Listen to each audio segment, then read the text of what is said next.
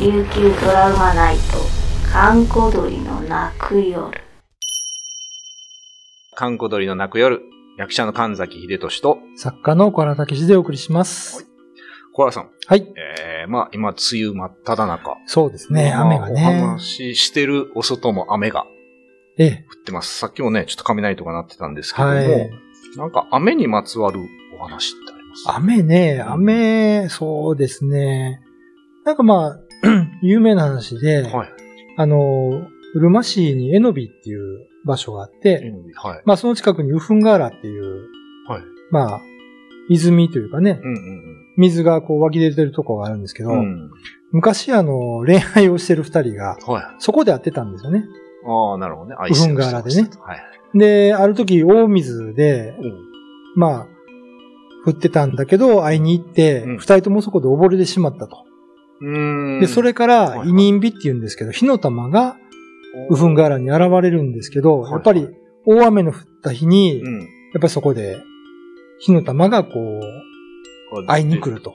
うん。いうのはよく言われてて実際うんあの、雨の日にそこで火の玉見た人もいますから、あ、そうなんですね。うん。へーまあ、雨って言ったらそんな感じですかね。あと、うんまあ、北部の、はいはい。まあ、大市っての近くにちょっと池があるんです。ため池がね。うん、はい。そこで、あのーまあ、ヤンバルクイナとか写真を撮ってるうん。方から聞いたんですけど、うん雨の日でそこで写真撮ると、うん後ろから女が追いかけてくるって言うんですよ。それは何ですかなんか雨降ってると、はいはいポキポキポキポキ枯れ枝を踏もうとかして、振り向いたら赤いハイヒールだけ見えたっつって。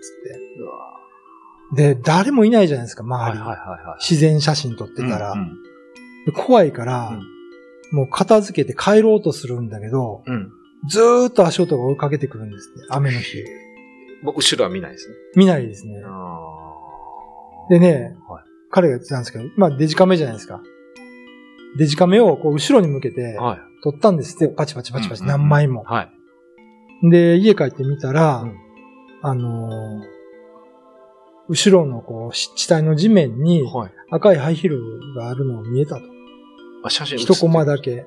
おーはハイヒールだけが映ってた。うん、僕見してもらいましたけど、え映ってましたよ、本当に。ええまあ、ハイヒールというか、枯れ葉といえば枯れ葉にも見えるんだけど、そのコマだけえはい。赤いものが2つ置いてあるんですよね。 なるほ枯れ葉の中に。ど。ええまあ、そういうのがありましたね。その前はなかったってことですね。そうそうそうそう写真撮る前はなかったけど、それはぼーっとう映ってた。ん。結構有名みたいでね、写真撮る人。あ、そうなんですね。うん。雨の日はなかなか行かないと。 言ってましたね。まあそういう体験するとなかなかね、えー生きづらいとこはありますよね。ということで、えっ、と、お時間が参りました。はえっ、い。と、観光鳥の泣く夜ではリスナーの皆さんからの、えー不思議な体験、恐怖体験。今のはどうですかね不思議な体験ですかね。そうですね。こういうものでもいいので、どしどし応募ください。えー、kk.rokinawa.co.jp まで。はい。えー今夜のお相手は神崎秀俊と、小原武史でお送りしました。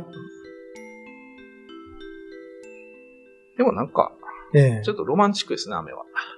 まあ、 なんかその、考まあえハ方イにヒーよルっはてどうはかわかんないでねす。けど。そうですね。さっきの池の話とかもそうですけうど、ん。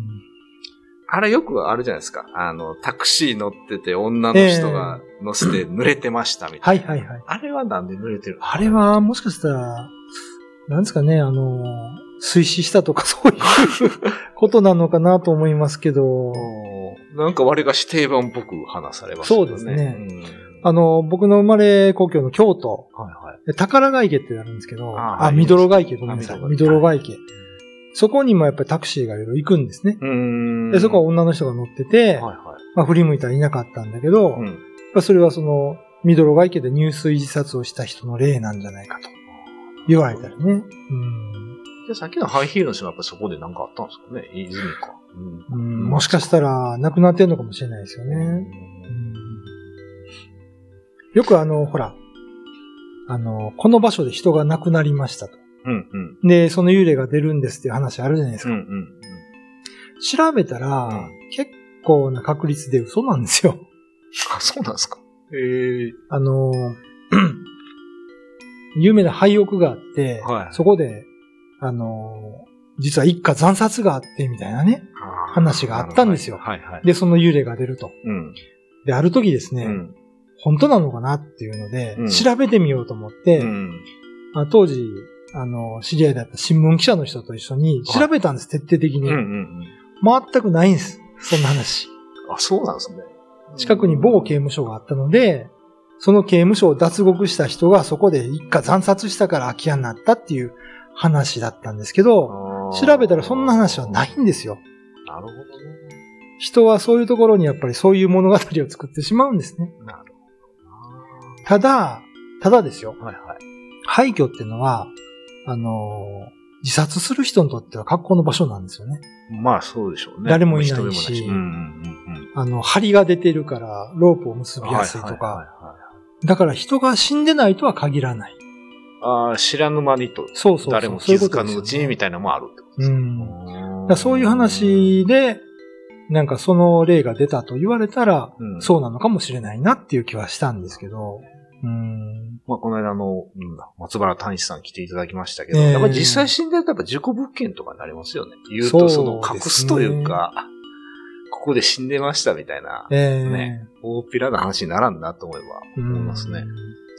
ただまあ、ここだけの話ですけど、はいこれ していいのかわかんないけど、うん大丈夫ですあかのー外人住宅ってあるじゃないですか。ああ、はいはい。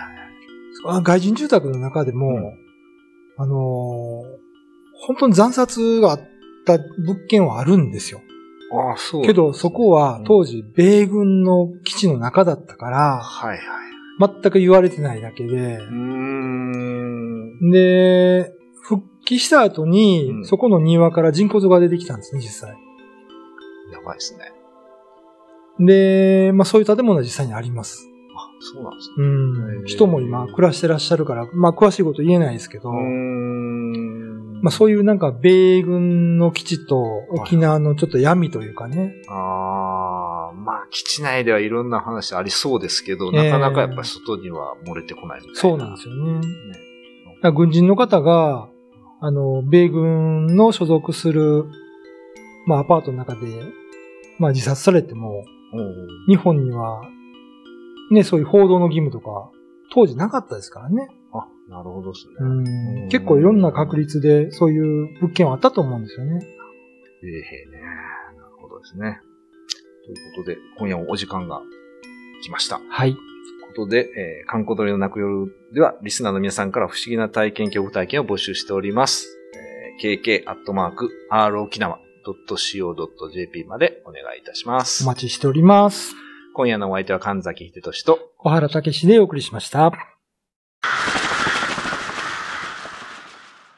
YouTube のチャンネル登録高評価 Twitter のフォローよろしくお願いしますポッドキャストも配信中詳しくは概要欄まで。